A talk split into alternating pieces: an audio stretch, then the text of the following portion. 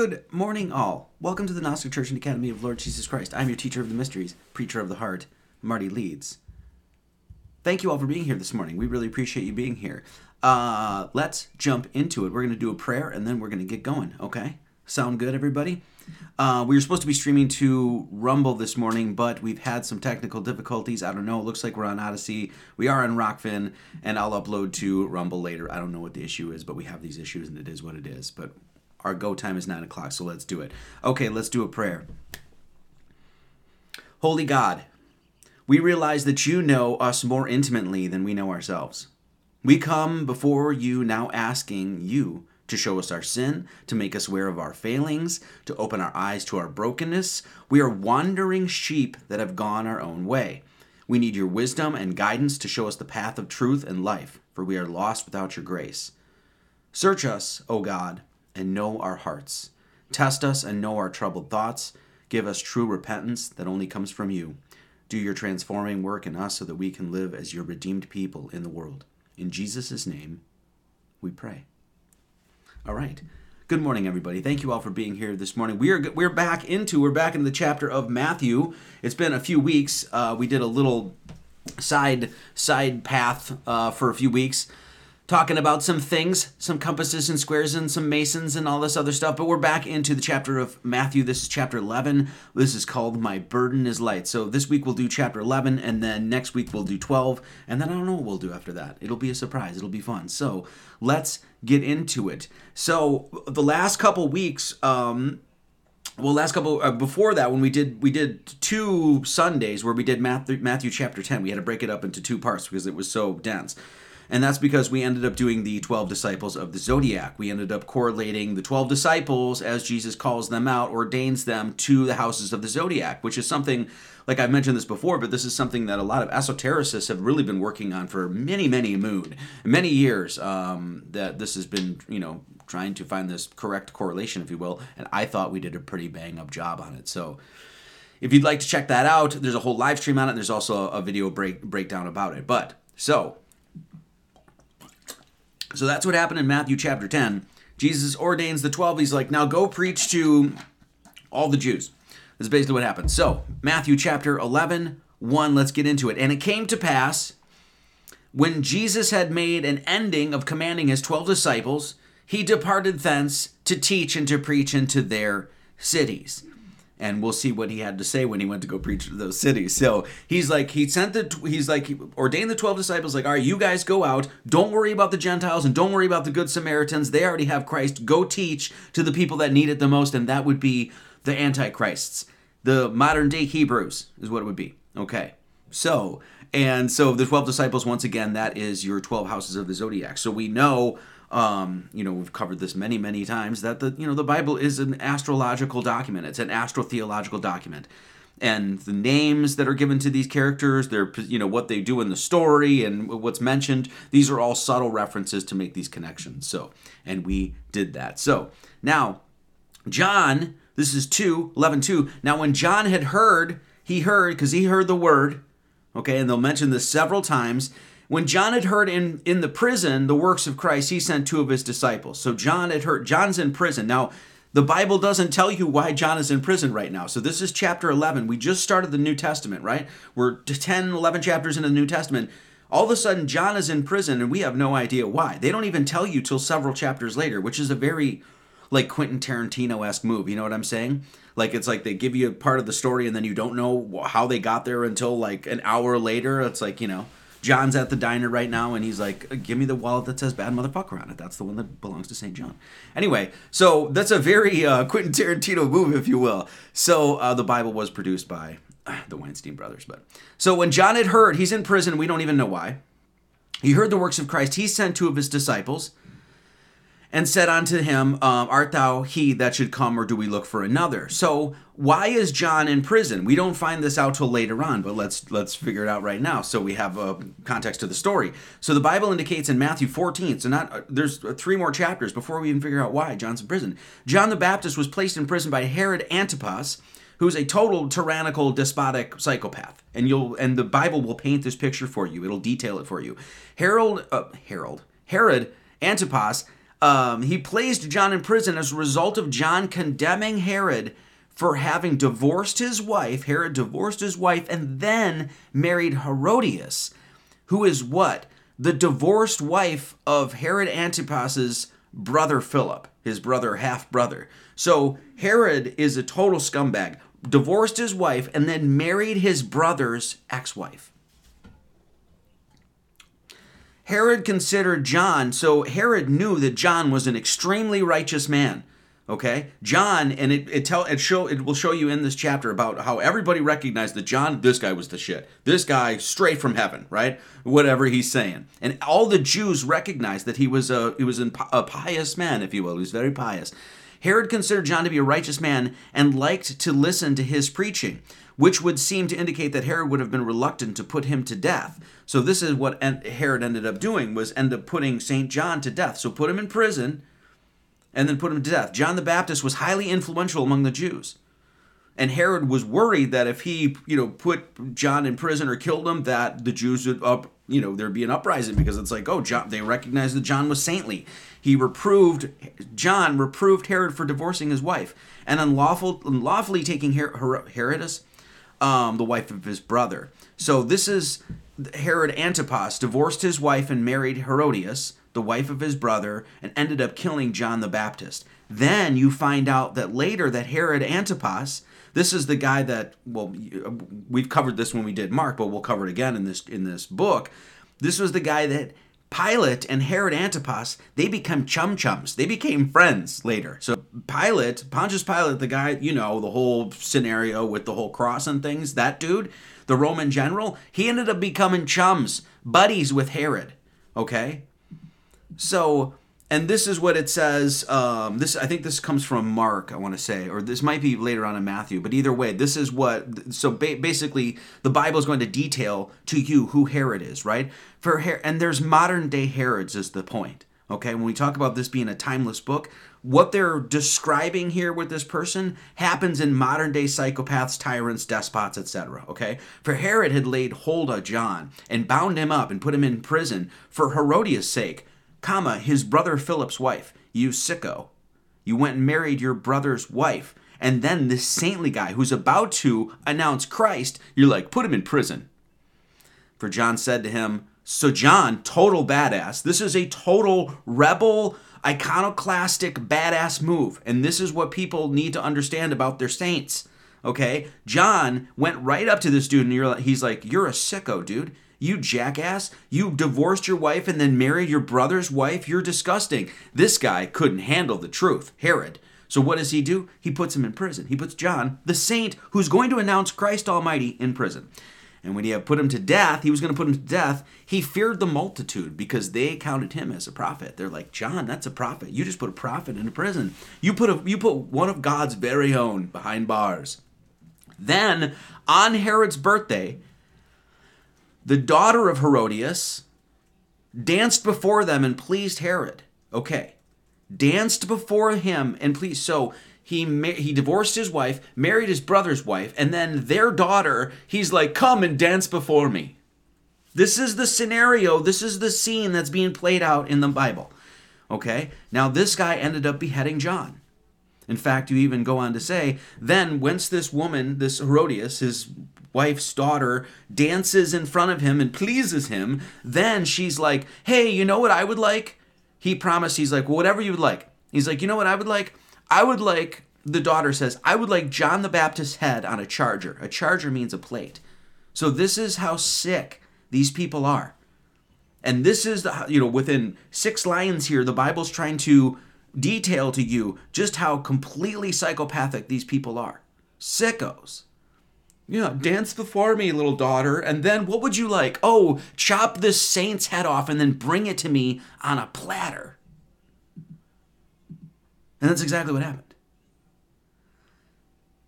Now, according to church tradition, after the execution of John the Baptist, this daughter took, allegedly, right? This is the legend, took St. John's head and buried it in a dung heap, in a pile of shit.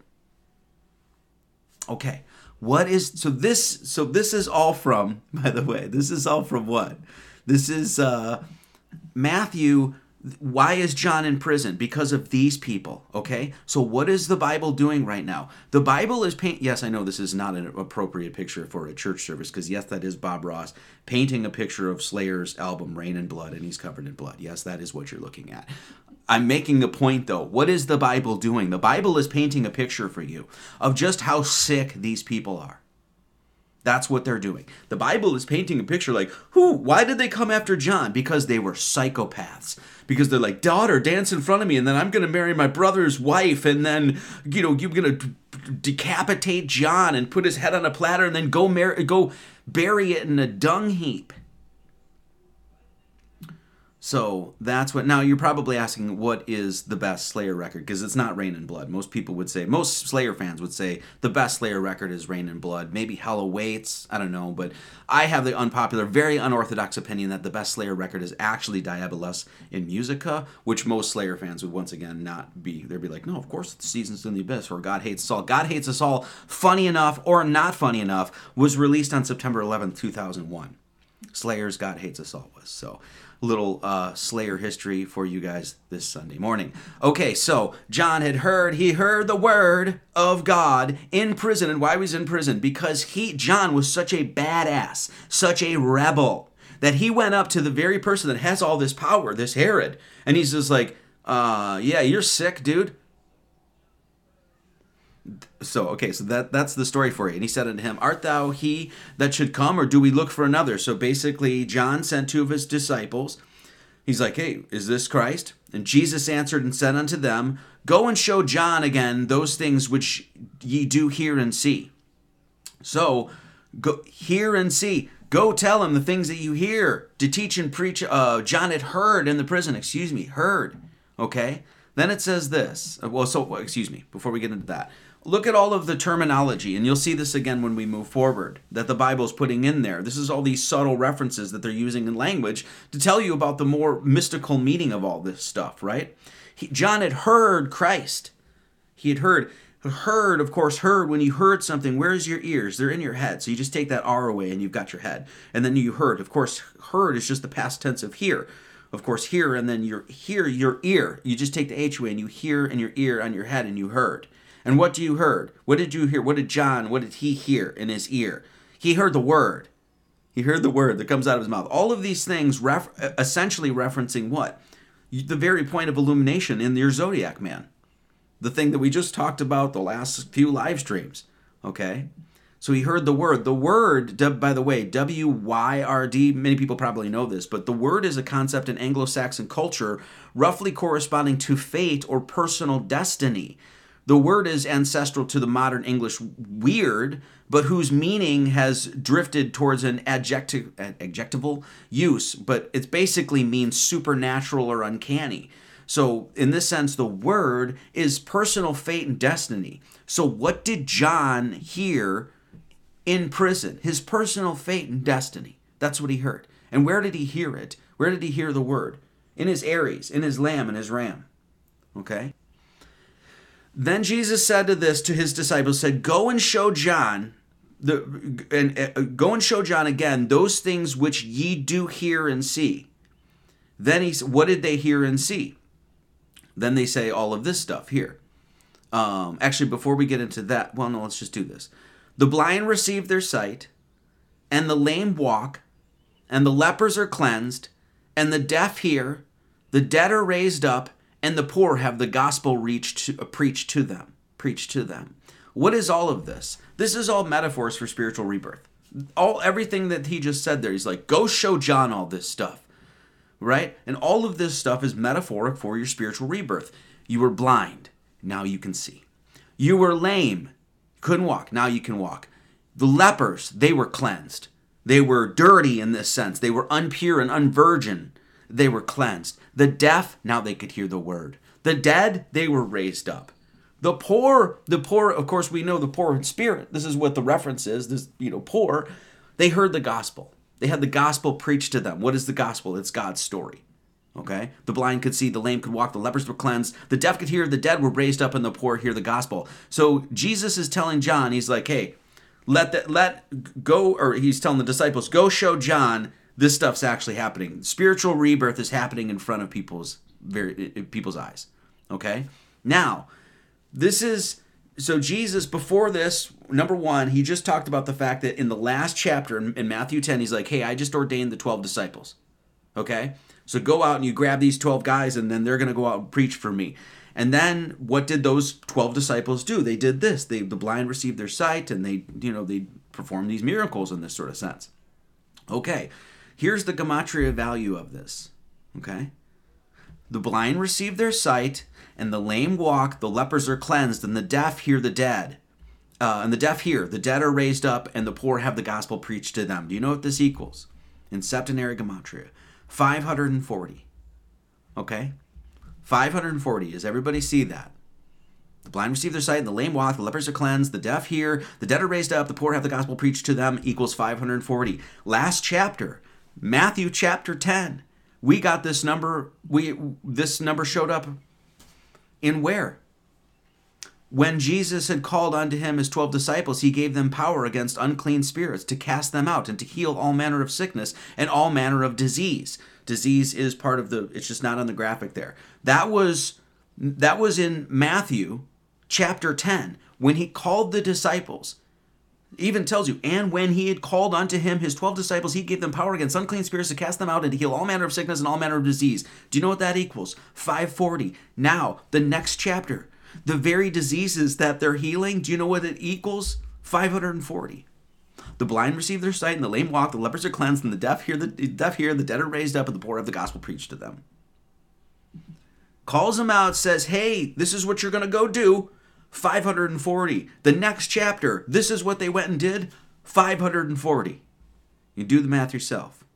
Why is 540 important? This is why you need to know your seven classic liberal arts. This is why we did the last Sunday, why it's so important to understand those metaphysical subjects. Because 540 will lead you to what? Well, what's right in front of you? That's your pentagon. That's your pentagram, your pentagon. The internal degrees of that pentagon is 540. I'm just going to go over this quick, but what does that lead you to? The fingerprint of God. Phi. You measure a perfect pentagram, a perfect star, what are you going to get? You're going to get that ratio of 1 to 1.618, 0.618 to 1. It's natural. It's a natural, you know, natural ratio. A ratio of balance is really what it is. That's why it's called the golden mean. A mean is a balance between extremes. You guys know that, right? So that's really what it is. It's this perfectly balanced ratio. And this is what actually helps plants balance as they grow. It's called phyllotaxis, based on what? Phi. So both of these chap both of these verses, they're like, hey, this is what they went and did. The blind received their sight and the lepers walk and all this other stuff. And then these are this is what I'm gonna tell you you're gonna go do. 540, Matthew chapter 10, Matthew chapter 11, 540. All revealing phi. That ratio inherent within creation, that your hands based off of, the cochlea of your ear, the human body, all sorts of things within nature, bees and you know everything you know all, all this stuff. We, we talked about this before. I'm just going to go over this real quick. All of that is based on what? The internal degrees of the pentagon. Your arm the cubit your arm is based off this okay does everybody get that so that's all in that right there Literally, he's like, go show John all this stuff. And the very number that's encoded is what? The golden mean. Matthew 11, 6. And he and blessed is he, comma, whosoever shall not be offended in me. It's actually a very potent line when you think about it. And you're blessed if you're not offended in the truth. Okay, well, why is he saying this? Well, he just said, Jesus just talked about the fact that I'm gonna I'm gonna uh, ordain you 12 and i'm going to send you out to talk to all the jews all the scribes and the pharisees and the bad samaritans if you will right and so then he's like okay then all those people if you go out you're not going to be offended me well who would be offended in him who exactly would be offended at jesus and his teachings? Well the people that reject jesus. Today who would be offended at jesus and his teachings? His actual teachings. Uh, well, I don't know, probably every president and prime minister that's out there, every governor, you know, uh, everybody that works at the World Economic Forum and Agenda 21 and, and, and, you know, et cetera, et cetera, ad infinitum.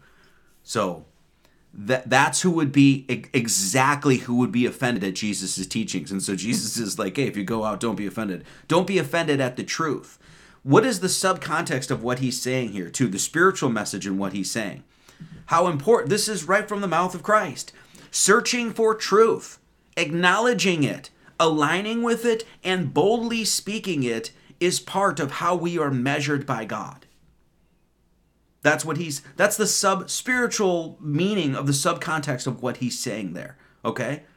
Saying if you go out and you find the truth and you and you see it and everything like that, if you're offended by it and you're going to keep quiet about it, I, I'm not really going to look too fairly on you.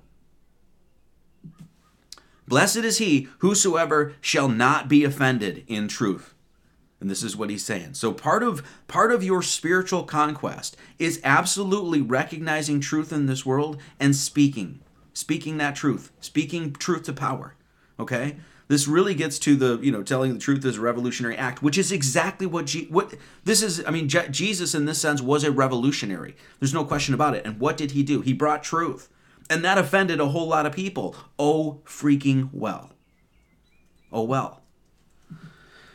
Matthew 11, 7. And as they departed, Jesus began to say unto the multitudes concerning John. Listen to this. This is so great. Okay. So, so as they departed, Jesus began to say unto the multitudes. So Jesus is about to talk up John right? Everybody knows that John is the shit. He's like he's a, people consider him as a prophet. He's like a saint. All the Jews love him. Herod's worried about actually putting him in prison because everybody loves John. Now Jesus shows up and this is what he's going to say about John. Listen to this. This is 7 to 9 here. And as they departed, Jesus began to say unto the multitudes, He's like, Hey, everybody, concerning St. Johnny Boy here, what went ye out into the wilderness to see? A reed shaken in the wind? But what went ye out for to see? A man clothed in soft raiment? Behold, they that wear soft clothing are in kings' houses. But what went ye out for to, for to see? A prophet? Yeah, I say unto you, and more than a prophet. For this is he of whom it is written. Of whom it is written means he is fulfilling prophecy, of course. And he says, Behold, I send my messenger before thy face, which shall prepare thy way before thee. Okay, let's go back here. So listen to what Jesus is doing. Like, he's taught, he's like being like, He's talking up John. He's like, dude, this guy, man. Who did you guys come out to? It's like a WWF or WWE show or, something like that. He's like, yo, everybody, who did you come out to see? A reed shaking in the wind? No. Who did you come out to see? A man wearing soft clothing? No. You came to see St. Johnny Boy. Right? It's that. It, he's literally being a hype man for St. John right now. That's what he's doing a reed, a reed shaking. Did you see some flitter fluttering little wussy boy just shaking in the wind? Is that who you came out to see? Did you see, did you come out to see a man clothed in soft raiment? Do you know what soft raiment means? Soft raiment means fancy pants. That's what soft soft clothing means, and they even detail this. They even tell you it's the fancy pants. You did you come out to see a man wearing fancy pants? Was he smoking a Virginia Slim and drinking tequila rose and listening to the Pet Shop Boys? No, that's not what St. Johnny Boy was doing. Okay? He wasn't wearing those soft clothing, the fancy pants that they wear in king's houses. That's not what St. Johnny Boy was doing. John was a man of the people, is what Jesus is saying. Right? He comes from an ordinary background. This is not your guy in the king's houses and wearing the fluffy things like that. This is not some guy that's shaking like a reed in the wind. Okay? You think he's a prophet? No, no, no. This guy's more than a prophet, Jesus is saying. And he's saying he's a man of the people. Elegant, clo- soft raiment, elegant clo- is, is, a, is a metaphor, whatever. Uh, it's, a, it's equivalent to elegant clothing, such as courtiers wear, shown by the words, they, they wear soft raiment in, in king's houses. That's not John. John comes in, he's a man of the people. Okay? And so Jesus is essentially a hype man for for St. John. So in this metaphor of like Jesus and St. John were public enemy, Jesus would be Flava Flav, okay? And Chuck D would be St. John. Now normally you would say that Jesus would be the front man of any band. Like if, you know, if if the Bible was White Snake, Jesus would be David Coverdale. And obviously, okay, but in this metaphor, we're saying like Jesus is being a hype man, Flava Flav, for Chuck D, which is St. John, okay? And he's he's basically being like, this is the guy, he he's the man, okay? He's not a reed shaking in the wind. He's not so he's not some wussy boy. He's not in the king's houses being, you know, sipping on, you know, doing this when he drinks his drink and eating caviar and shit like that. You came out to see a prophet. This guy's more than a prophet. For this is he whom it is written. He, St. John, is going to announce the overthrow of the Old Testament, which is Lord Jesus Christ. Behold, I send my messenger before thy face which shall prepare thy way for before thee. Okay, so prepare the way, by the way, when they mention the way there, this is the way, the truth, and the life. This is that primordial natural law upon which the entire universe is formed and the mechanics of the thing, okay? But notice he says, Behold, I send my messenger.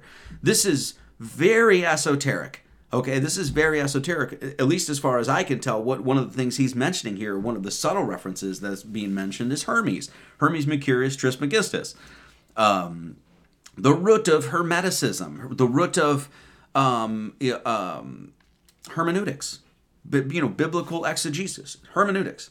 Hermes was one of the only few Greek gods that could travel freely between the different realms.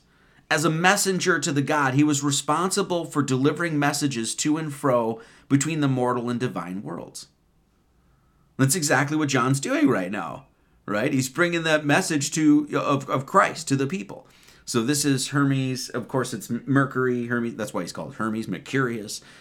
Same character, um, Greco-Roman, of course. Um, and we've mentioned this before. So you know, there's there's lots of you know um, allegories that you can make between John and Christ and Hermes and all this other stuff. But my messenger, that's what he's saying. So this is a message from the eternal, the you know, the metaphysical into the physical, and John is helping bring that message. Is help you know is basically preparing the way for Christ.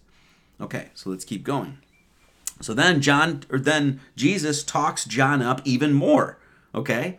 So verily I say unto you, among them that are born of women, which basically that's just a phrase, like an ancient phrase for basically saying born of the physical, born into the physical realm.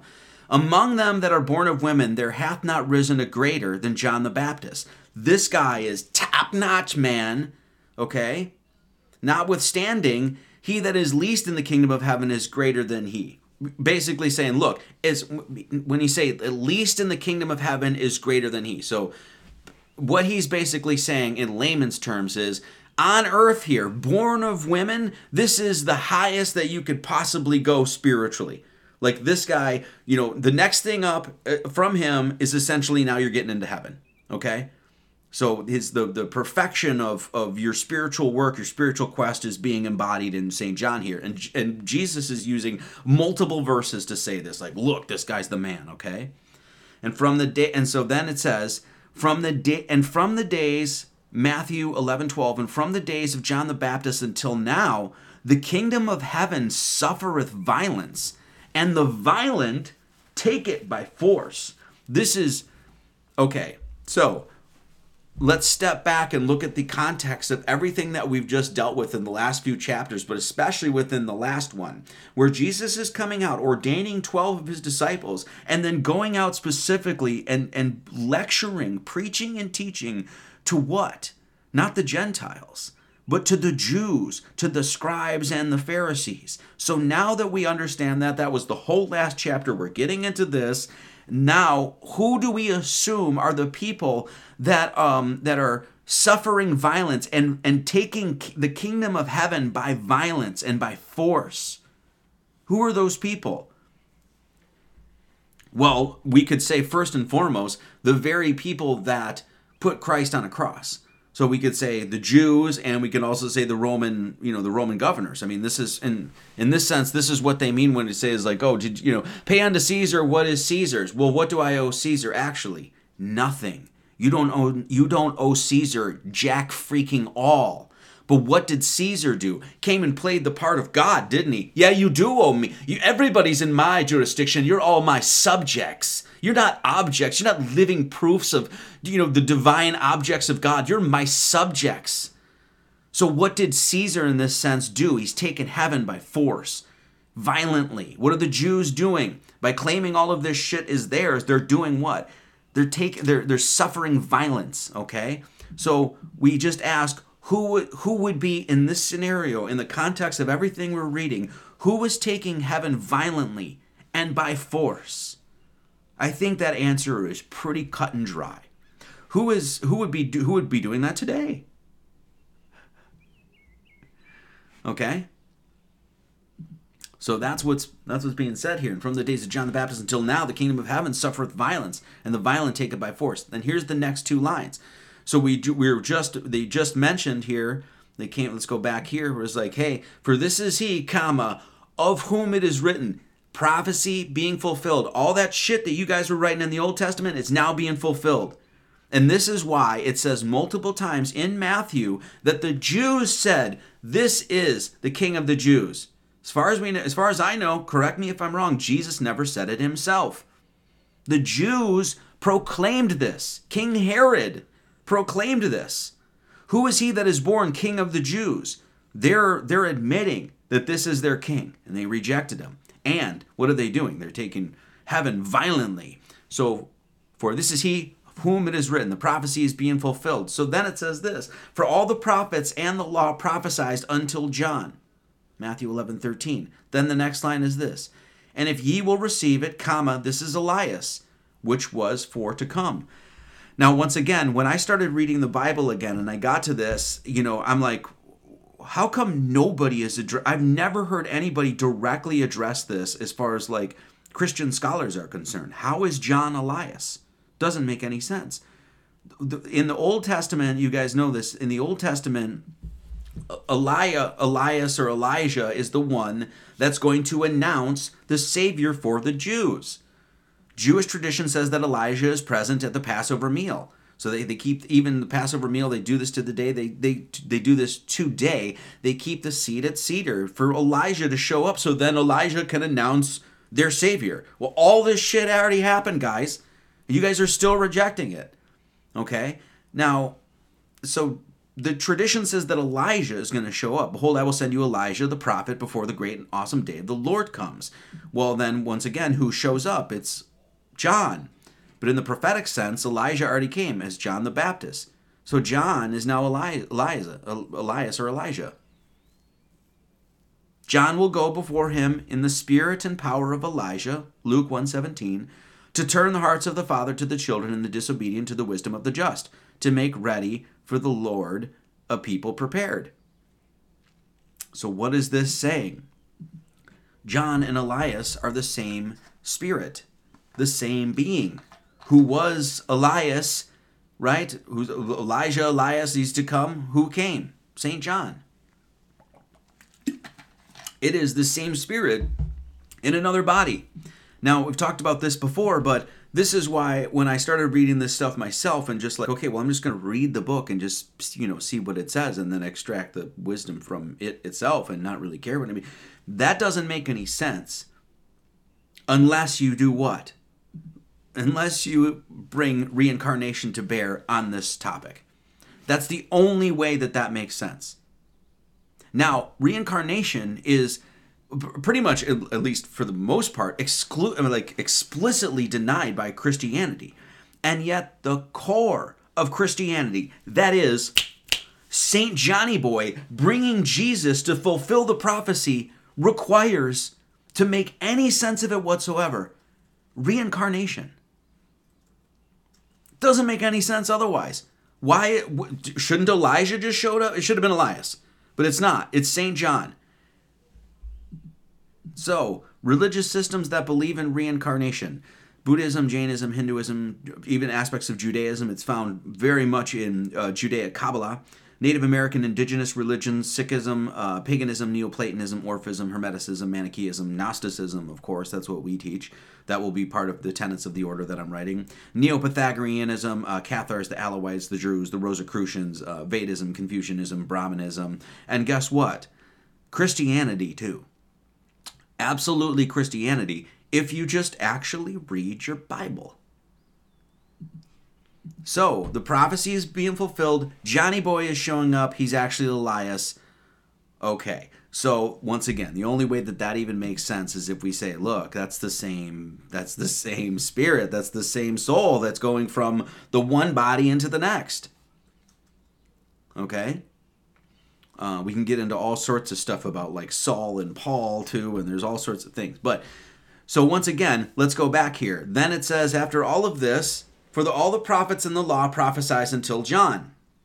And by the way, it was all vi- the heaven was violent. It was they were taking heaven violently and by force during this whole time until Christ shows up. And if ye will receive it, this is Elias, which was for to come, was to come. He that hath ears to hear, let him hear. Okay? Most of the Christians that are reading this don't have the ears to hear or the eyes to see.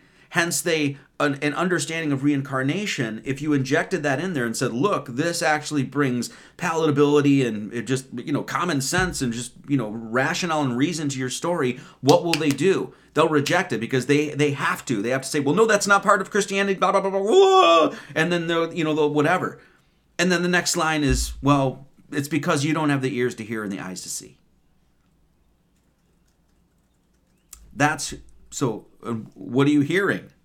The word. The word. That's that's what you're hearing.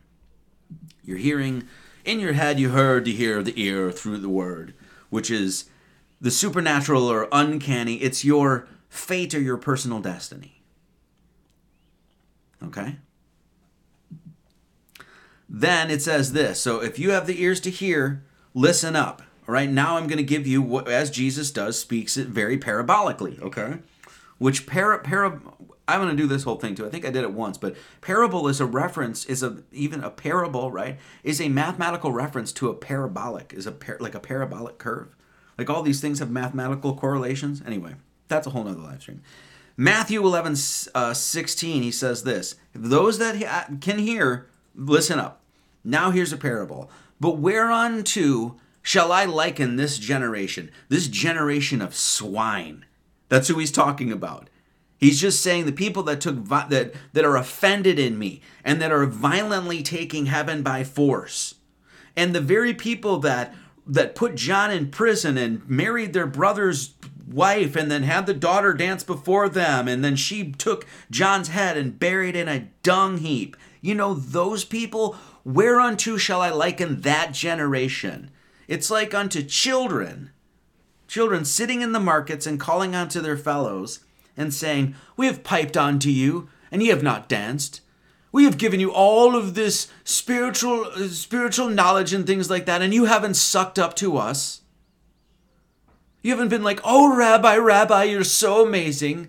We have mourned unto you. We have cried for you and you have not lamented to us." Then he says this, and we'll go back to that just a second.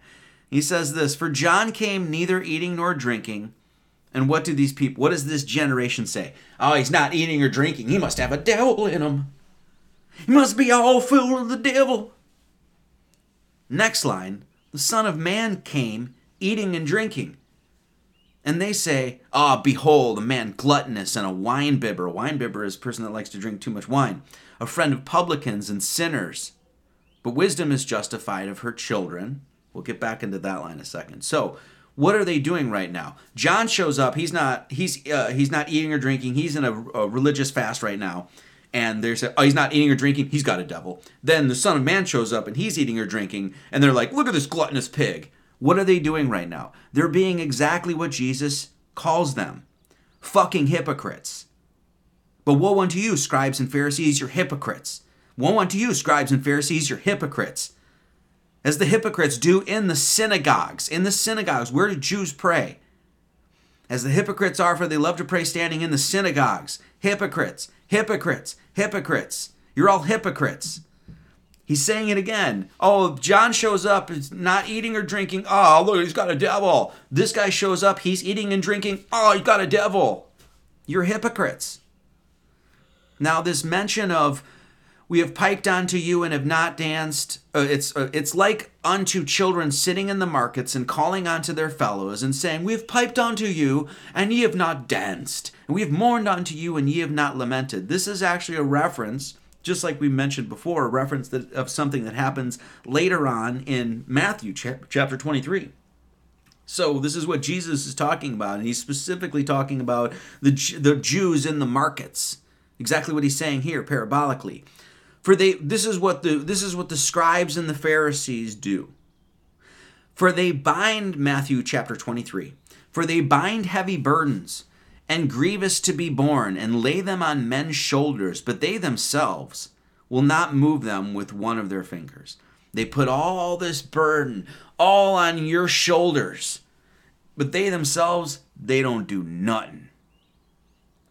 But all their works they do for to be seen of men. Everything they do is so that they can get adulation and, and congratu- congratulations and celebration from all their men. Look at me, look what I'm doing. I piped to you and you didn't dance to me. They make broad their phylacteries. Do you know what the phylactery is? It's the what Jews wear. It's they, they wrap that thing around and they wrap it around their finger and they wrap it around seven times and then they have the little box here and the little box here. That's their phylacteries. And Jesus is coming along and saying, Oh, they do all that so they can be seen. So they make broad their phylacteries and enlarge the borders of their garments and love the uppermost rooms at feasts and the chief seats in the synagogues. They love the uppermost rooms at the feast. They love wearing their fancy pants. They love wearing their soft, pussy ass clothing. And greetings in the markets Oh, to be called of men, Rabbi, Rabbi, Rabbi. Oh, look at you, Rabbi. Look at your phylacteries and your fancy pants, and look at look at all the preaching that you're doing. And this is what he's mentioning. This is this is the reference that's just going to happen a few chapters later. So you're in the markets and you're calling on to your fellows and be like, oh. But at the end of the day, what is Jesus saying here? You're all a bunch of hypocrites. All of you. Then it says this. So after all of this, after he's like, you're all a bunch of hypocrites and you're all of a wicked generation, and John's in prison because of a bunch of despots and tyrants, right? Then Jesus says this Then began he to upbraid the cities wherein most of his mighty works were done because they repented not. Let's read this again Matthew 11 20. Then Jesus, he began to upbraid the cities wherein most of his mighty works were done, comma, because they repented not. Jesus went in, has already gone in, went into these cities where the mighty works were done, where people saw the mighty works, they saw the light of truth. And what happened? They didn't acknowledge it, they didn't align with it, they didn't repent for the lives that they had lived. So now Jesus is saying, All right, I just sent you 12 disciples out. You're going to go do your work. John, you got some, uh, you're in prison, you send your disciples. I'm going to make sure that you know that this is, I am the real deal, uh, love, comma, Jesus. Then, after all of this, this is what Jesus does. He's going to upbraid the cities. He's going to go and do, you know what upbraid means? It means to criticize severely or find fault with, to re- reproach severely, scold vehemently. This is what Jesus is about to do. I'm about to go into these cities and I'm about to call some mofos out. That's what I'm doing. If we're going to bring it down to just brass taxes, layman's terms, let's try to make this story for the dummies like Marty Leeds. What is Jesus going out to do? He's going to call these mother. okay?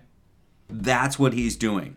Now, so upbraiding, criticize severely or scold vehemently. He is going to take the his time preaching and that is what he's going to do.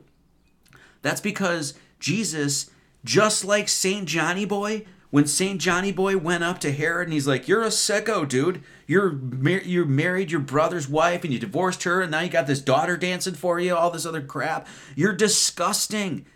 That's a rebellious move. That is rebel. That is iconoclastic. That's what's going on here. Now, so Jesus is an Jesus is a rebel, okay? And this is the kind of music you should be should be going on in your head every time you hear Jesus, his name. Okay? Because he's a freaking rebel, man. You know? You know what I'm saying?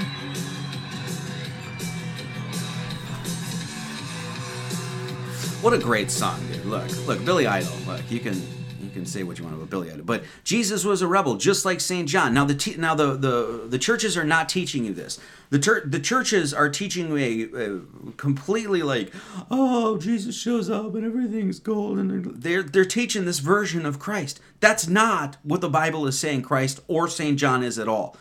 Okay? Jesus, this is a wanted poster. I, have showed this before, but it's like wanted Jesus. This is who he really was. He was wanted for sedition, criminal anarchy, if you will, vagrancy, uh, c- conspiring to overthrow the established government, dressed poorly, uh, was said to be a carpenter by trade, uh, ill nourished, had visionary ideas, associates with common working people, just like John. John was not wearing fancy pants. Okay? He was hanging out with the unemployed and bums, you know, the, the publicans and the sinners. Um, you know, uh, has, has Elias's a Prince of Peace, Son of Man, Light of the World. Uh, he was a professional agitator. That's what Jesus was. Okay? Once again, all of these things that Jesus did that we goes in, tips the money change money why do we say this incorrectly? The money changers in the temple, tips the table over, comes in with the whip, starts whipping people, goes into the synagogue, teaches the very things he's not supposed to teach, walks with Satan right up to the top of the mountain. He's like, Yeah, I don't really care what you have to say then, after all of this stuff, gets his disciples, then spends his time to go and scold vehemently a bunch of people that would not repent and going out into their cities to do so. This is who Jesus is. Jesus is an actual iconoclastic rebel. This is why when I read this stuff, and I and I could just read these things and come to this conclusion. Why it was it was I don't know. It was like a just makes it so much easier to become a Christian because they're like oh no, Jesus was not totally on the right side of history, if you will, right in this sense. He's calling out exactly who needed to be called out and actually getting a group, a tribe of people to do the same shit. Okay?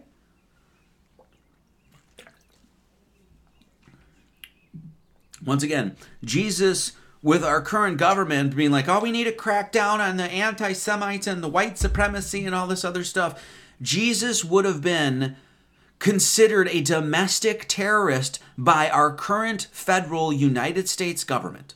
Okay? That's just, it just is what it is. Jesus would be considered today by our federal government as a terrorist threat, domestic terrorist, an insurrectionist that's what Jesus would have been. According to just once again, just putting your eyes to the freaking paper of the, you know, the, the pages of the Bible and just reading that story. Okay? Famous anti Semite. Okay, we're gonna do. Um, we're gonna pass the basket around real quick. Gonna do some donations. Anybody that likes to support the fine work that we do here at the Gnostic Church and Academy of Lord Jesus Christ, we appreciate you so much. We keep going by your support and your donations. So, if you would like Venmo, buy me a coffee, Cash App, you can become a subscribe star. You can become a good bard at Subscribestar. Or um, if you'd like, you can send uh, uh, donations or just any sort of letter or anything like that. We open those on uh, Tuesdays with Marty every Tuesday. So um, Kevin McNally, N2550 Southview Court, Monroe, Wisconsin 53566. Okay, so let's do it.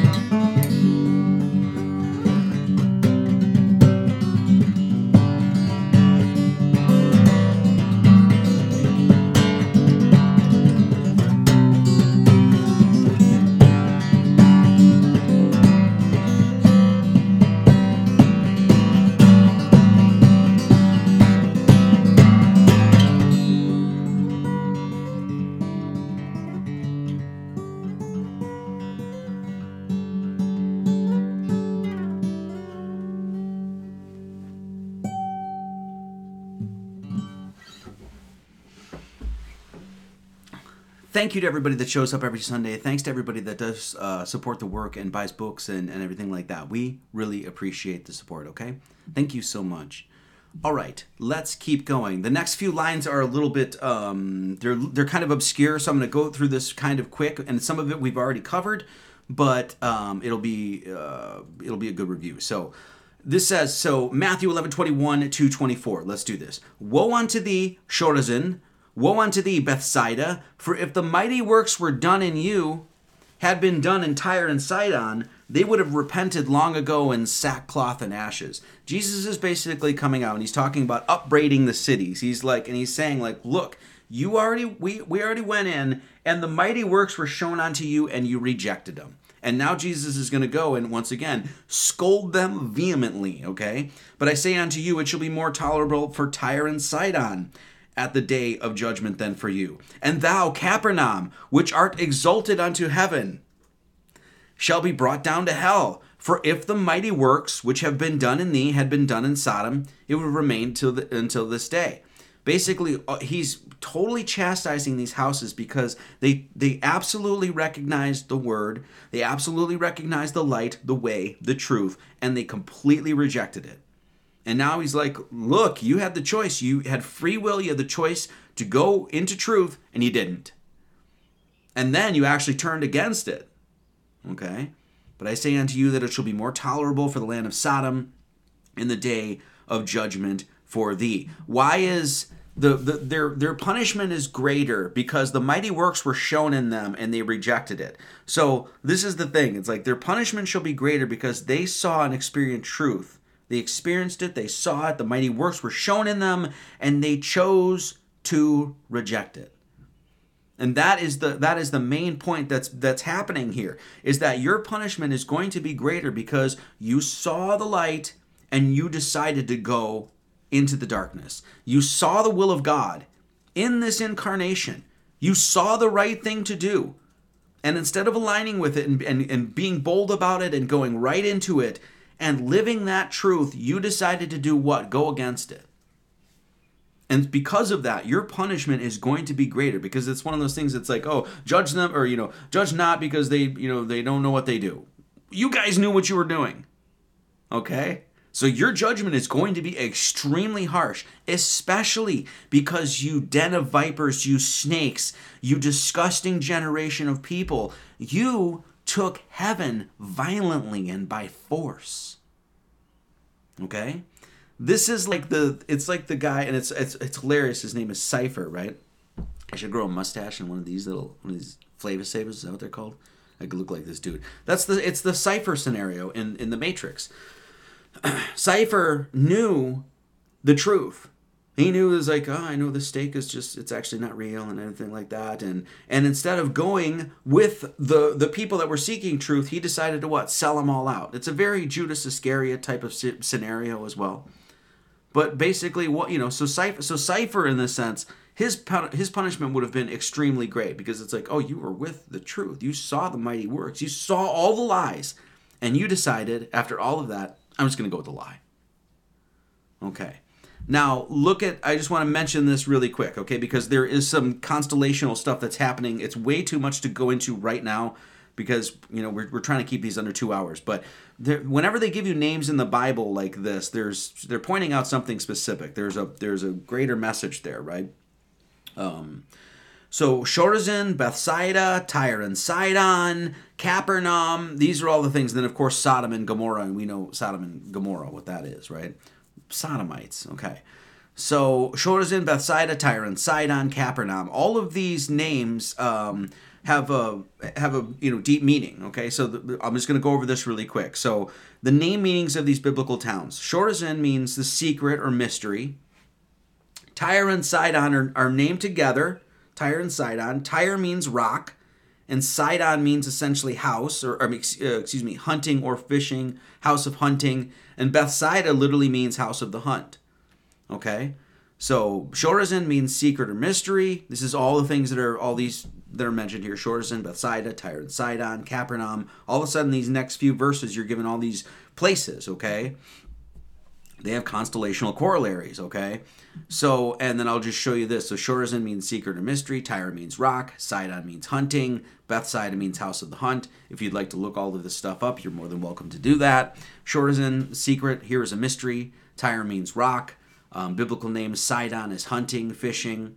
Um, and then Bethsaida means um, house, uh, place of fishing, place of hunting. We also know that Capernaum, we've covered this before, Capernaum means it's a village of consolation, protected by or being sorry. So it's the place you go for repentance, consolation, um, being sorry. To be sorry or to comfort is essentially what Capper means, and now means um, it's a per, it's a protective barrier or perimeter around any sort of vulnerable interior. That's what noun means. So this is all capper noun. This is why you put a cap on your head, a cap, this is all reference to your head, the place where you're sorry, the protective barrier, this sort of thing. This is all Capernaum is a, is a reference to your head. So all of these all of these things are actually pointing to a, a roughly a place in the sky. So Tyre and Sidon is rock and and a place of essentially house of hunting or place of hunting, right? Well, the rock is the gem. It's the Gemini, and the the house of hunting is right. He's Gemini is right by Orion, which is what? The hunter. Bethsaida is what? The house of the hunter. That's Orion. That's your hunter right there. Chorazin is actually considered the secret of the mystery. This is, I'll cover this in just a second. This is your, what's considered your silver gate or your celestial gate. And Capernaum means your head. It's your Aries.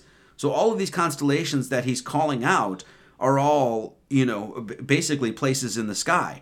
Now, listen to what Jesus says here he says, And thou Capernaum, which art exalted unto heaven. So when we talk about Capernaum is exalted into heaven, they're literally giving you, comma, which are exalted into heaven. This is your head. This is your Capernaum, the cap, the protective barrier, feeling sorry, place of repentance, and that sort of stuff. That's your head. That's your Aries, which art exalted unto heaven. Okay? So this is what Jesus is doing. He's upbraiding all of these places because He's like, you didn't, you saw the works and you didn't follow it. Okay. So this is all of your um, Tyre and Sidon. Like I said, this is sort of an overview. I kind of want to go over this quick, but why are they pointing to this place in the sky? If you guys see, it's might, it might be hard to see there, but you can see what's known as the, it's called the winter hexagon.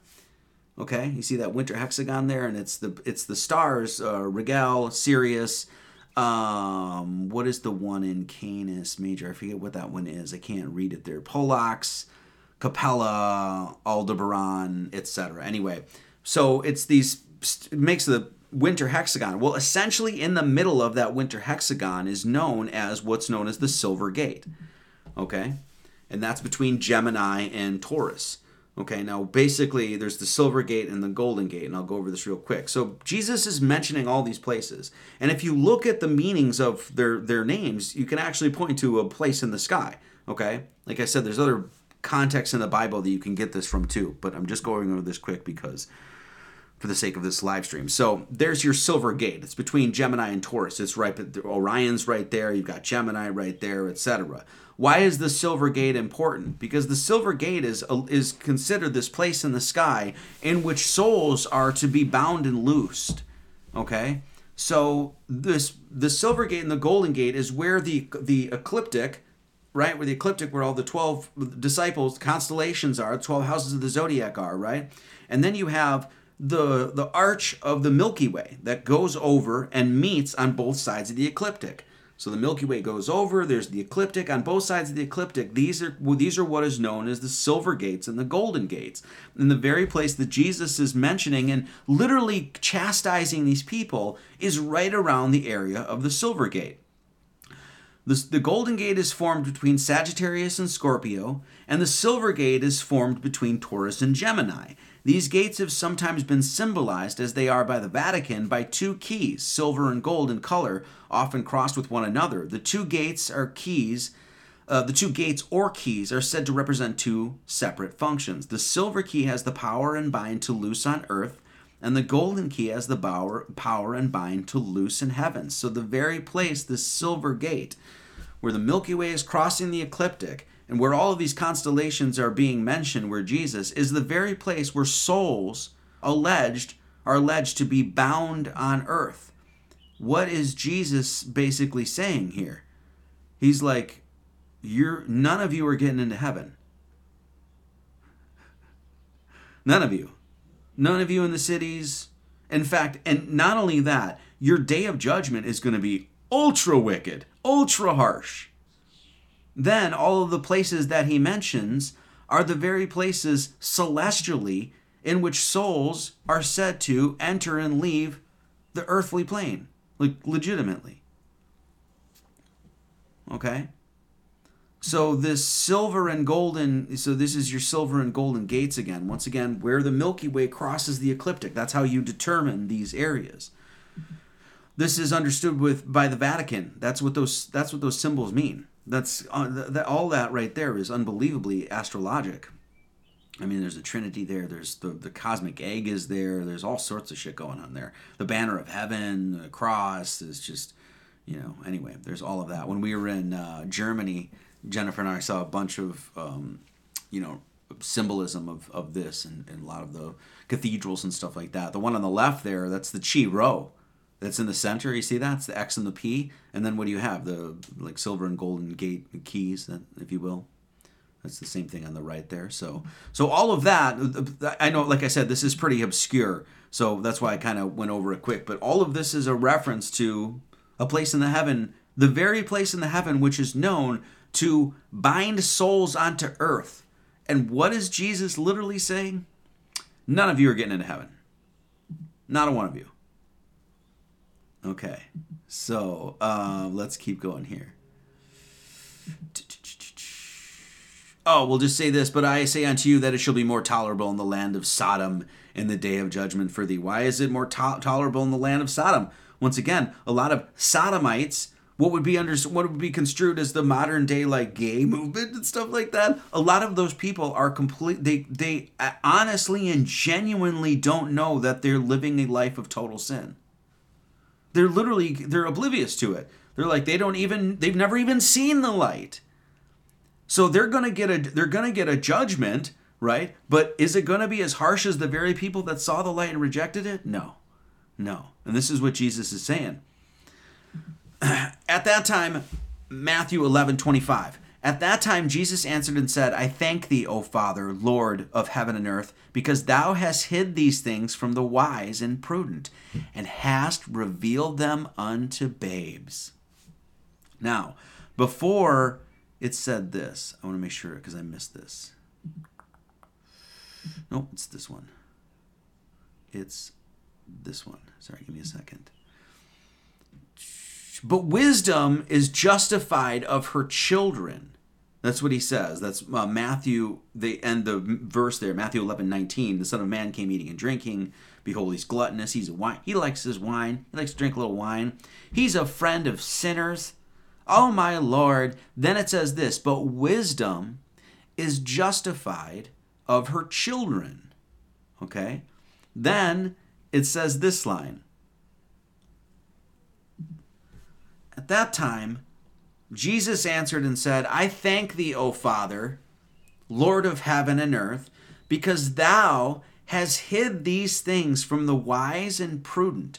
He's he's using the term wise and prudent here to talk about what? The scribes and Pharisees, the intellectual scholars of the the the you know the religion and stuff like that, comma, and hast revealed them unto babes babes. And he just said, wisdom is justified by your children. Why is Jesus relating the enlightened, the people that will be, uh, in this sense, entered into heaven, allowed into heaven? Why is he relating these enlightened people to children and babes?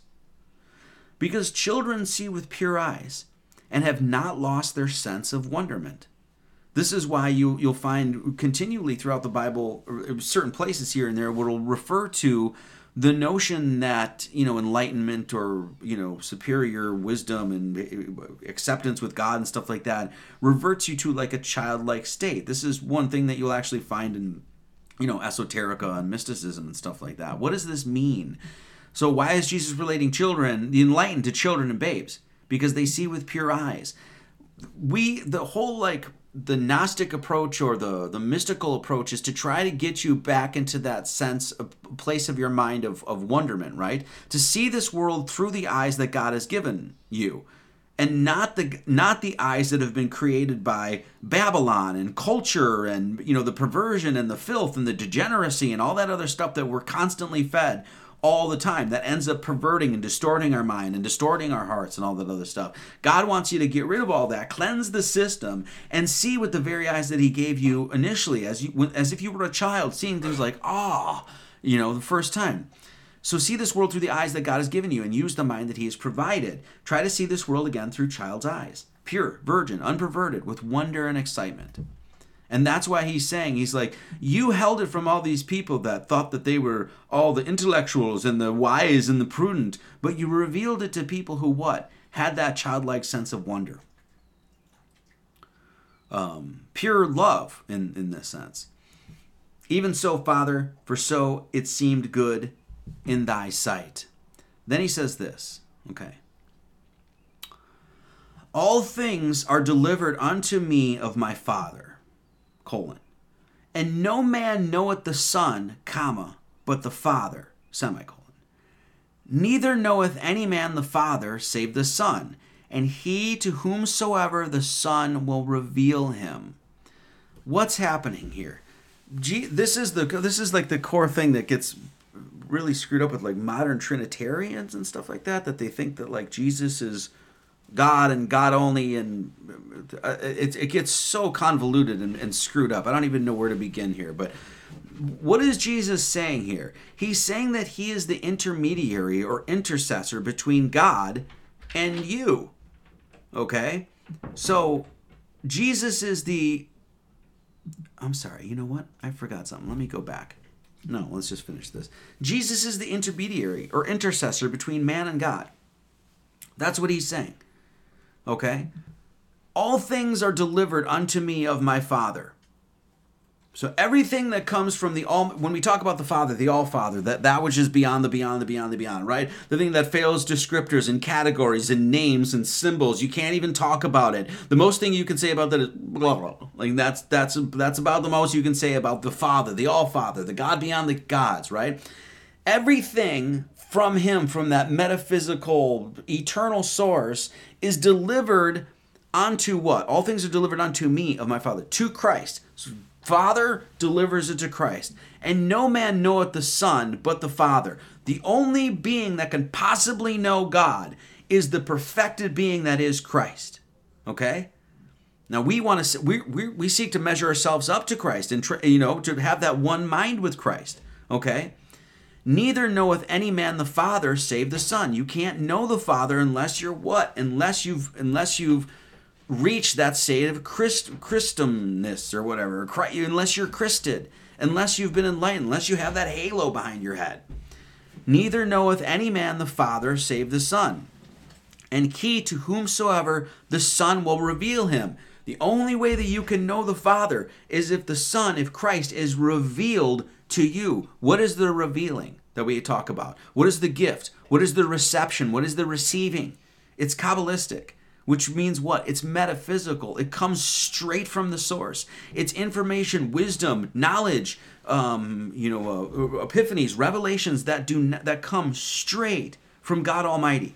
And that is that intercessor, that intermediary is Christ. This is the role that he plays. Okay? Now, this is this is so that's Jesus is the intermediary or intercessor between man and God. This is saying you can't know the Father. You have to you have to come through me. And then it even it repeats that says, No man knoweth the, you know the Father except the Son, right? That you know man cometh the Father except through Jesus. You know the whole bit, right? This is Kabbalistic. The, the he's even saying revealed, reception, received, gifts.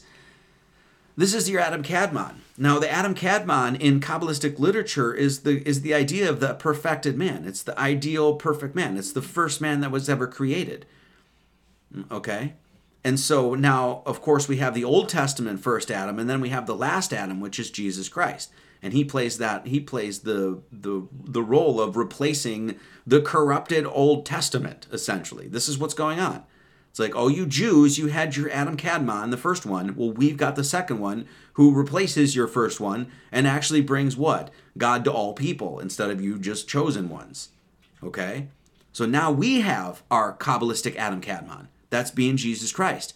And we get to we get to the Father what? Through Christ. Because what? He is the intermediary or intercessor. This is what Manly Palmer Hall has to say about the idea of the Adam Kadmon. The human body is like that of the universe, just like we teach, is considered to be a material expression of 10 globes or spheres of light, which is the re- which is a representation of what? The 10 emanations of God, the Kabbalistic angels, your angles of light, which are placed right in front of you. Therefore, man is called the microcosm, the little world built in the image of the great world of which he is a part, which is exactly what we teach. The Sephirothic, the Sephirothic tree, the Sephiroth, which is your 10 emanations, Okay, 0, 1, 2, 3, 4, 5, 6, 7, 8, 9. That's what it is. The Sephirothic tree is sometimes depicted as a human body, just like we say it is. Just we talk about the this uh, the world tree, the tree of life, the the cosmic tree at the center of creation, as we say, what is it? It's a reflection of the human body, axis mundi, the whole bit. Um, the Sephiroth, the Sephirothic tree is sometimes depicted as a human body thus more definitive, defini- definitely, excuse me, it's hard to read here, establishing the true identity of the first or heavenly man, the Adam Kadmon, the idea of the universe. Okay? So this is what is being said in this in this verse here. It's like all things are delivered unto me of my Father.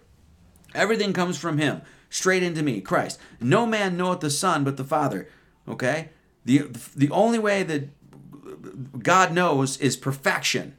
That's it. He doesn't God doesn't understand incorruption. That's just Neither knoweth any man the Father save the Son. You can't know the Father unless you're what? Unless you go through Christ.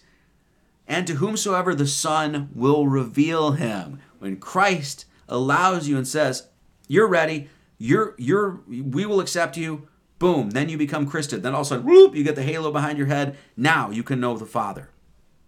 Okay? This is what is being said here. So, um, what is this? Sorry, let me go back here because I totally screwed this up. This is what Jesus says. This this one's for John Vina out there, okay? John Truth Seeker for you out there. You'll get you'll get this one right away. So it says this. This is the word straight from Jesus, right? This is 1125. At that time Jesus answered and said, comma, this. This is what Jesus said. I thank thee, O Father. He's speaking to the Father in heaven, right? God, God Almighty in heaven, beyond, beyond, beyond, beyond. I thank thee, O Father, Lord of heaven and earth, because thou hast hid these things from the wise and prudent, and hast revealed them unto babes, unto the unto the, the children who have pure sight. These are this is the gematria value of this, the words of Christ.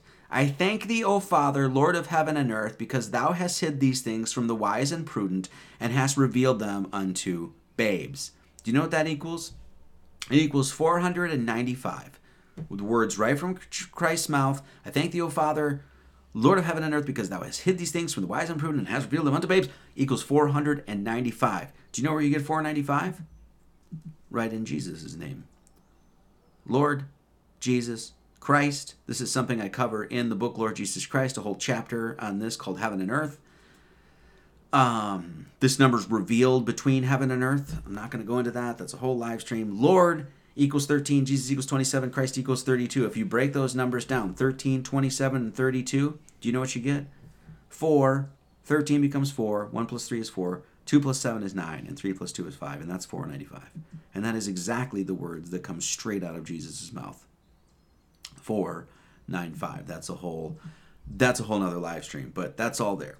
So okay, so let's go back here. Sorry, I totally botched that.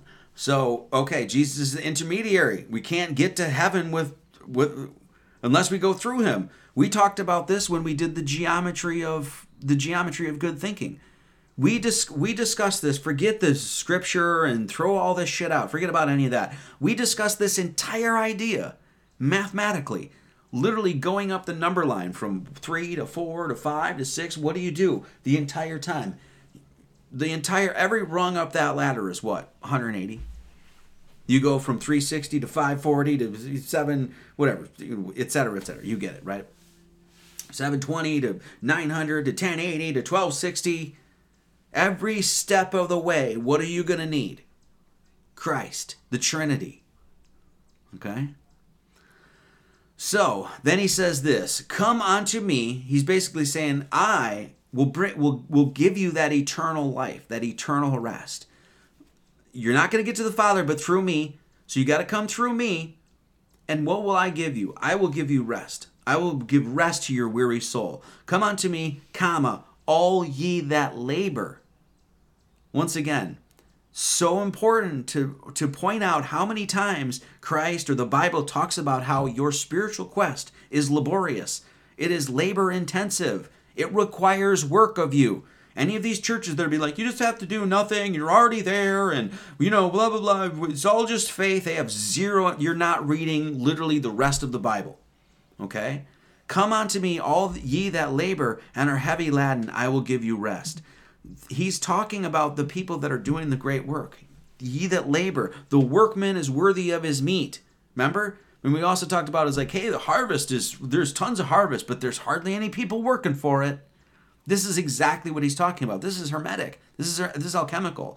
The great work, magnum opus, is an alchemical term for the process of working with the prima materia to create the philosopher's stone. The philosopher's stone, the re- reception of the philosopher's stone is nothing more than the reception, receiving of eternal life. That's what it's all about. It's it's becoming the perfected man, which Jesus represents, the Adam Kadmon. That's a mercurial figure right there. Okay? The great work signifies the spiritual path towards self transcendence in its entirety. That's really all we need to say about that. So that's, and this is, you know, we talked about all of these, you know, systems, religious systems, and, and you know, that sort of stuff, basically all heralding the great work. Whether it's the Tarot deck, you're going from the fool to the world. You're just as, just as Manly Palmer Hall was saying, what is the Adam Kadmon? What is the second Adam to be in Jesus Christ? He's a representation of the entire cosmos. In the tarot deck, what do you do? You go from the fool, you dummy, you idiot, dumbass. You go from there, which we all were, to what? The entire thing, a reflection of the entire thing. Masonry, rough ashlar stone to the perfect ashlar stone. It's all metaphoric for all of this. Every single one of these things is talking about the exact same spiritual process that every single one of us has to undergo. And we have to go through what? The perfected man that is Christ turning lead into gold, the lost Masonic word, all of these things are a reference to that. Okay? So come unto me, all ye that labor and are heavy laden, I will give you rest.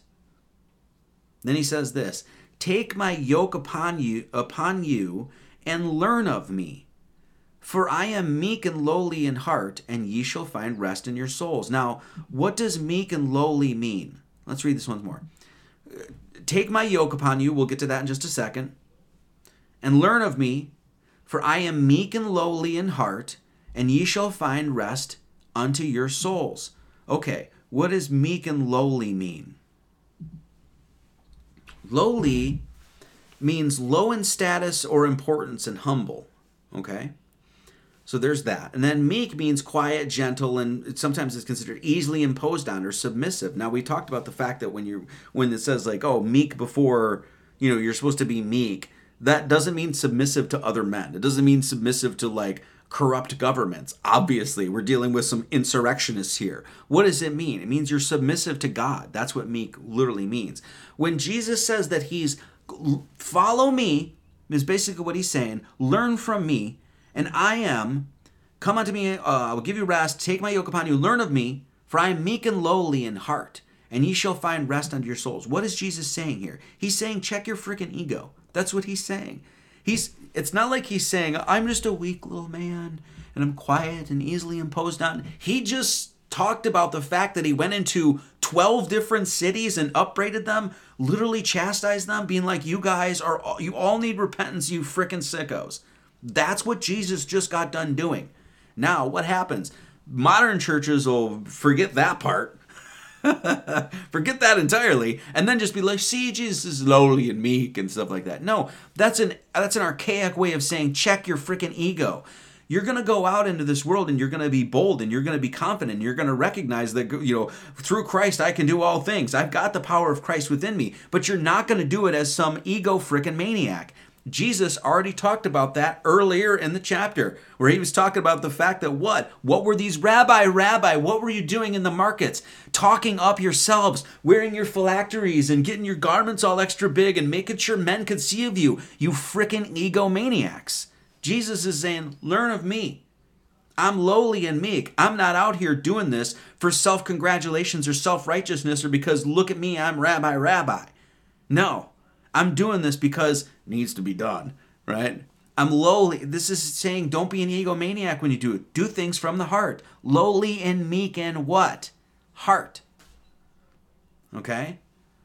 He's he's he's instilling all a ton of confidence in you, but then also saying, look, don't be a jackass about it. Okay? Once again, we're I'm putting this into layman's terms, but I think you guys get it, okay? So now let's go back here. Um, sorry, I don't want to miss anything here. Take my yoke upon you and learn of me, uh, for I am meek and lowly in heart, and ye shall find rest into your souls. For my yoke is easy and my burden is light. Okay, my first off, uh, let's not even get into that. I was going to do some math. Let's do some math real quick. This is the last line in this chapter. Okay, and it says this: For my yoke is easy and my burden is light. Okay, that's what it says. It's the last line in a chapter called Math and You. Okay, so for my yoke is easy and my burden is light, this equals 1, 2, 3 in English Gematria. Okay? Has everybody seen that? So for my yoke is easy and my burden is light, 10, 10 words, 33 letters, Illuminati confirmed, equals 123. Well, this is uh, the product of 123. How you get to 123 is just you add 31 plus 41 plus 51.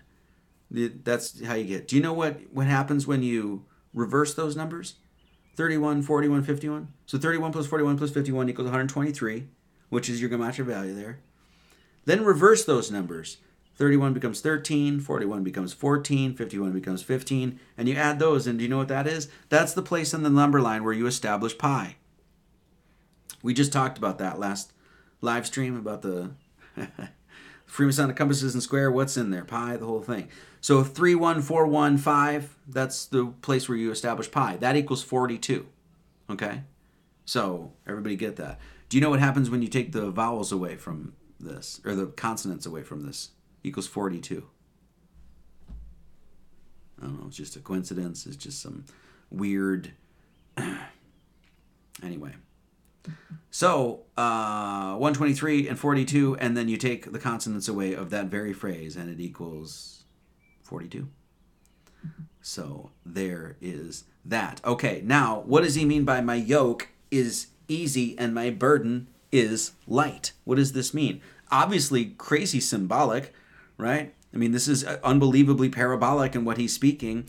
What is the yoke? Um, it's a con- it's a contrivance. It's a it's a it's a thing, if you will, to fasten a pair of draft animals. That's what it is, a little contraption.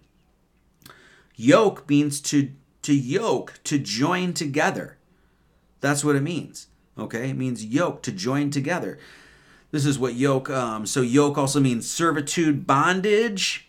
It means the link, a tie, a link, especially in marriage, right? So it's a tie, a link. It's bondage. It's bringing people. It's bringing together. You know that sort of thing. This is what the term yoke means: to join in or with a yoke, to become joined or linked. Okay, so this is what is saying. So my yoke is easy. Joining, think about this joining into Christ is easy, linking up to Christ is easy. Lots of people do that. He's like, I'm a follower of Christ. And then they don't actually do anything to follow Christ. They don't actually read the Bible. They don't really try to understand. They don't try to prove their lives. They don't really try to get to the core of things. They're not calling out the bullshit in the world. They're not, you know, rebuking liars and anything like that. They're just like, i just tie. So my yoke is easy. Tying up to Christ in this sense is easy. When you talk about tie or yoke or to chain or to bind or to tie, to link, this is the this is the root of the word religion. Okay? State of life bound by monastic vows. Um, its religion means, you know, belief in a divine power, obviously, respect for what is sacred, reverence for the gods, that sort of thing. But it also comes from re, which means again, and um, religare, which means to bind fast or a bond between humans and gods. So ligio, ligare means to bind, to link, to chain. That's what it. That's what it means. And this is exactly what yoke means means it's a good it's a you know fascinating pair of draft animals bringing together tie to join to link. So jesus is basically talking about his religion. That's what he's saying. My yoke is easy. Lots of people tie themselves or link to christianity be like i got christ. But my burden is light. But my burden is light. That's what he says. Think about the the just the the, the slyness, right? The, the how cryptic what he's saying here is. My yoke is easy tying the link, the bind, the chain to tie to me. That's easy, and my burden is light. Think about the double like double entendre. What's being said here? Burden is what? Burden is a load or a typically a heavy one. So okay, so by the way, if so, in other words, my yoke is easy and my and my burden is light. My load is uh, is a is a light one. Okay, so he's saying that. So that's what most people say. Oh, look, if you go to Jesus, he's going to give you rest. Your burden's going to be light. Okay, that's that's cool. That's what that means. Yes, but what's the other meaning of that? What does burden mean? It's the main theme or gist of a speech, book, or argument. Okay?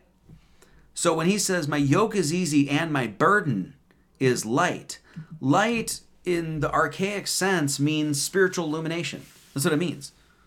Like that's the definition, ancient definition of light. It means inner light. It means enlightenment. It means divine truth.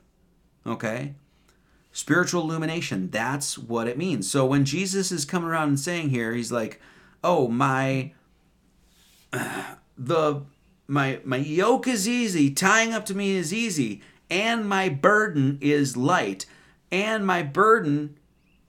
The heavy laden is you're, you're going to get rest in your souls. Okay, cool, we got that. But what is the other meaning of this? My burden is light. What does burden mean? It's my main theme or the gist of my speech is light. My main theme or the gist of my speech is what?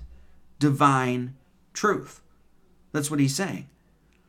So it ends this whole thing with Jesus being like, Look, come and get rest unto your souls. Don't follow this wicked generation. Don't don't go into what these cities and are doing and not, you know, seeing the mighty works that were shown in them and rejecting it. Don't do any of that. Come, tie yourself up with me.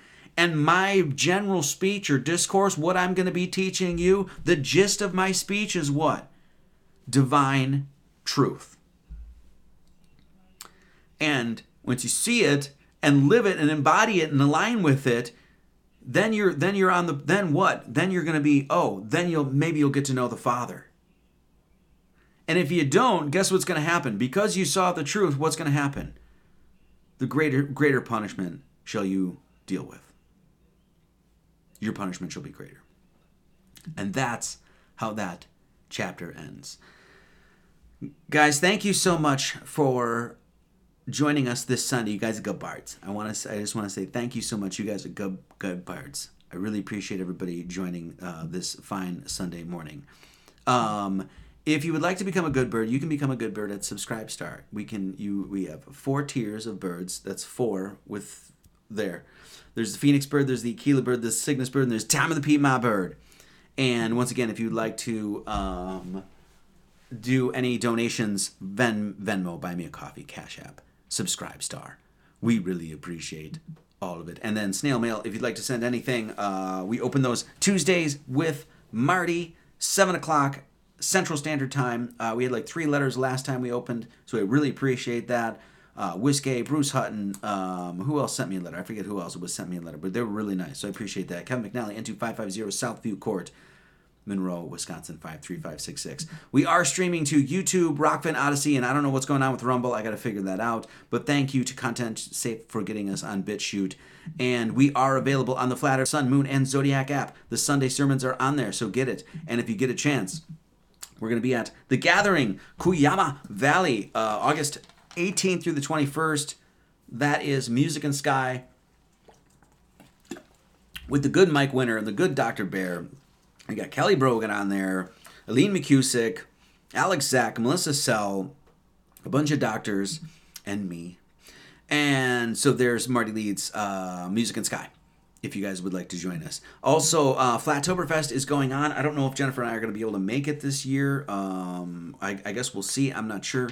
But Flattoberfest is always a great time. So if you guys get a chance, go to flattoberfest.com. It's Flat Earth Festivals as well, and I think you can buy tickets October 21st to 22nd. They're doing it in Vegas. We promised we would never go to Vegas again, but since Flattoberfest is in Vegas, maybe we will. I don't know. So anyway, um, also the church store. So all of that. So okay, let's. Uh, I think my wife has sent me donations, right? Um, we've got another. Derek Holloway says reimbursement. Thank you so much, Derek Holloway. Um, okay, let's do this. Bear Lando and Fam, thank you. I forgot to say thank you last time, so uh, your donation came in late. So thank you so much, Bear Lando and Fam. Looking forward to meeting both you and your good wife. Jeremy Hines, generous donation. Thank you so much. Shannon Seal, Oscar Sanchez, Michael Shucknick. Thank you, Michael, very much. Daniel Hager, Robert Jones, Rich Hill, Denise, or no, no, Dennis Nalissi. I think is how you say that. Alicia Crawford. Thank you so much, Alicia Crawford. We really appreciate you guys. Um, Matthew Kwiatkowski tipped $20. Thank you so much. We also have all the subscribe stars, all the good birds. We have Tautus, Butthole Surfer, uh, Brett Kirshner, Kenneth Rudzinski, Ruth Scott, Lindsay Chapman, Lauren D, L, J-Lo, Samurai Deadpool, Ed, Adam H, Harvey Brown, Paige, Sage Bear, Daniel Petrillo, Shannon Seal again, Jenny G7, the Brew Pious, the Ancient Order, Jamie Diana, Interesting, Cynthia Holtzman, Perspective 96, Bobby 96, Jared Poole, the man, Anders Oldberg, Javier, Emerson A. Cat, thank you so much. Andrew Mason at Love Church, love you all. Thank you, Andrew. So good to see you every um, every every Sunday. It's really great to see so many people coming back. So, and then I don't know how to say your name in Russian there, but one Samuel eight six eighteen. Uh, thank you so much, John Vina. Thank you so much, Travis Hudosko. Hudasko, is that how you say that? Jared Poole, thank you so much. Generous, generous donation. Thank you so much. Virginia Murray, Virginia Dare, thank you so much. Christina Bangs, four coffees. Shannon Seal, we love you, Marty and Jen. Thank you as always for your Sunday wisdom, inspiration, and St. John wrestling pump ups. thank you so much. Eric C, 25, thank you so much. Love. That's what he says. Okay, that's going to do it. Thank you guys so Angie A. And Angie A, Love you, Angie A on Rokfin. Just killing it, Angie.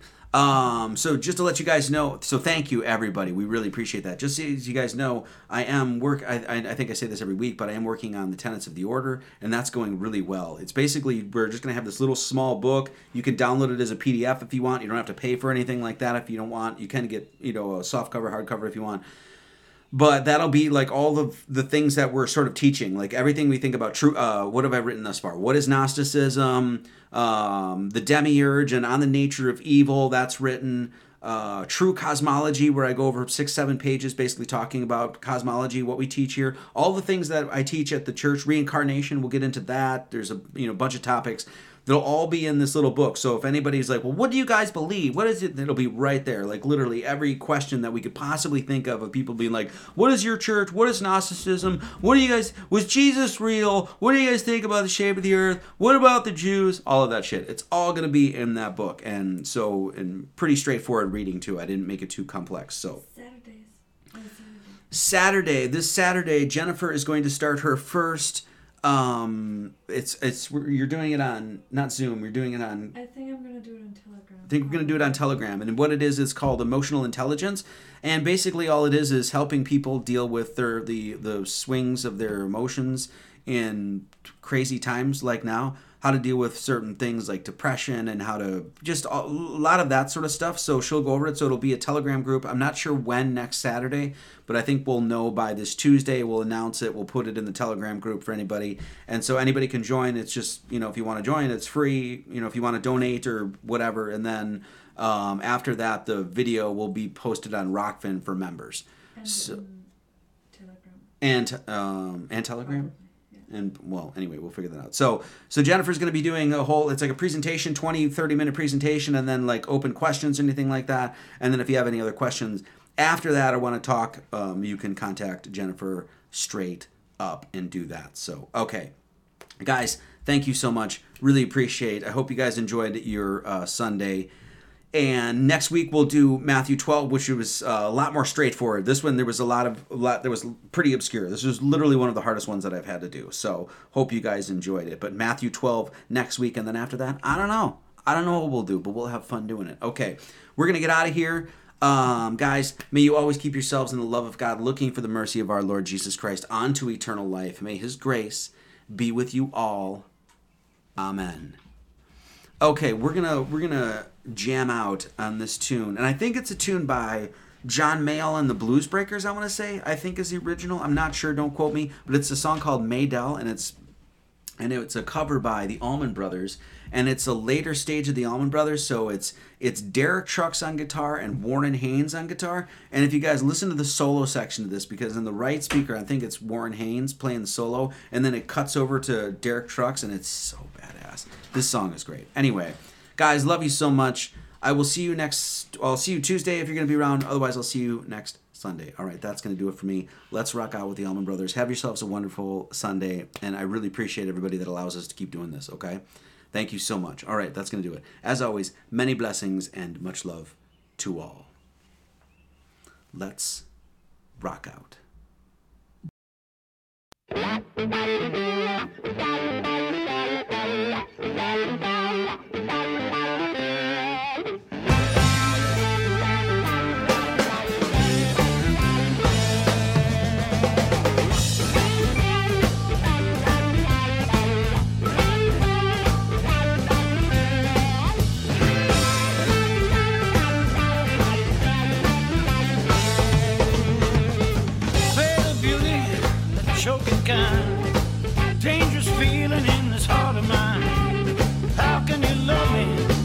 treat me so